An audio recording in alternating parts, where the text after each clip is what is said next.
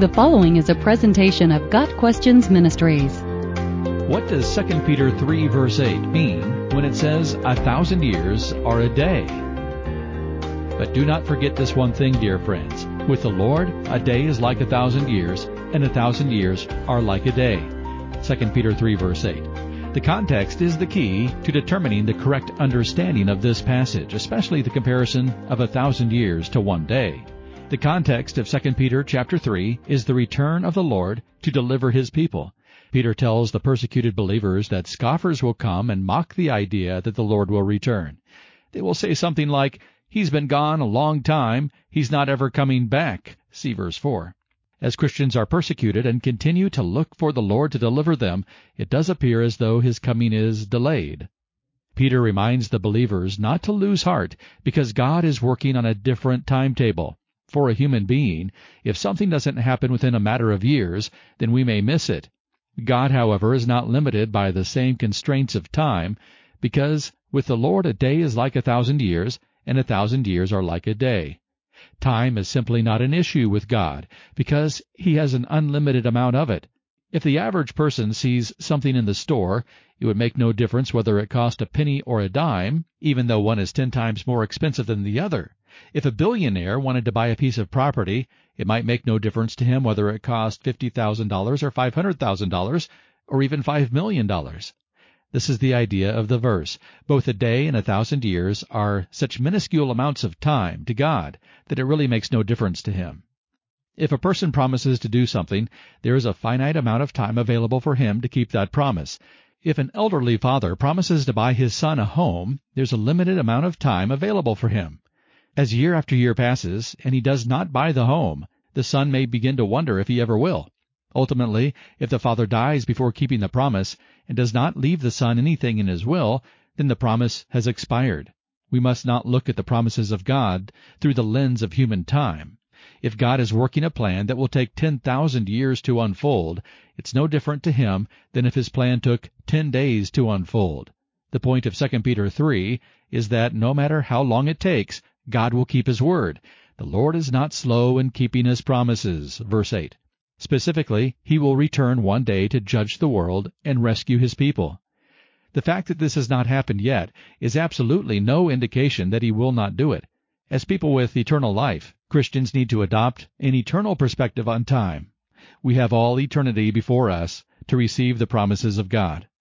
We need not fret if it looks like our lives may end before we get everything we've been promised. If the Lord does not come back for another 50,000 years, that's less than two months, 60 days, using a literal reckoning of verse 8. The main point is that given the amount of time available to God, time is just not a concern. Some who hold to old earth creationism use 2 Peter 3 verse 8 to bolster their view that the days of Genesis 1 were not literal days, but long eons of time.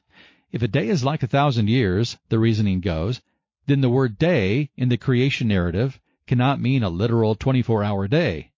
The problem is that God is not attempting to redefine our words in 2 Peter 3:8. Peter does not say that one day is a thousand years.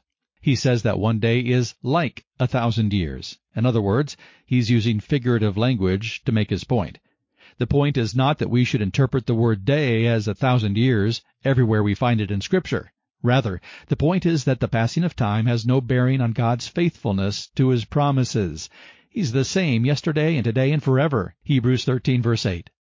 Besides, the day-age theory requires much more than 6,000 years in the creation week. Some others also go astray in their interpretation of 2 Peter 3:8 by taking it as a literal mathematical equation. Some who hold to young earth creationism estimate the earth has been around about 6,000 years, or according to the mathematical equation in 2 Peter 3:8, about 6 days.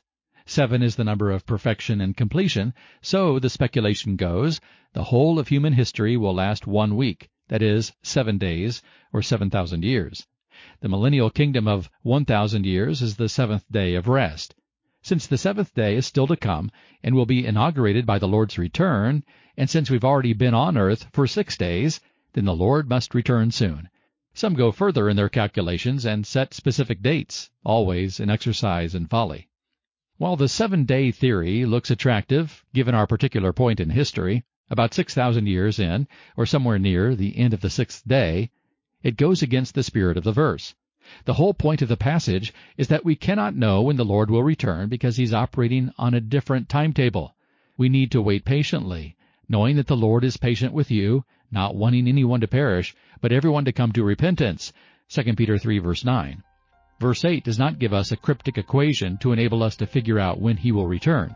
If that were the case, it would seem that Peter would have been able to figure it out and could simply have told the persecuted believers that the Lord would return in about 2,000 years. He didn't do that because he didn't know when the Lord would return. Neither do we. We need to wait as patiently for the Lord as the persecuted believers of the first century did, and as they live holy and godly lives as you look forward to the day of God.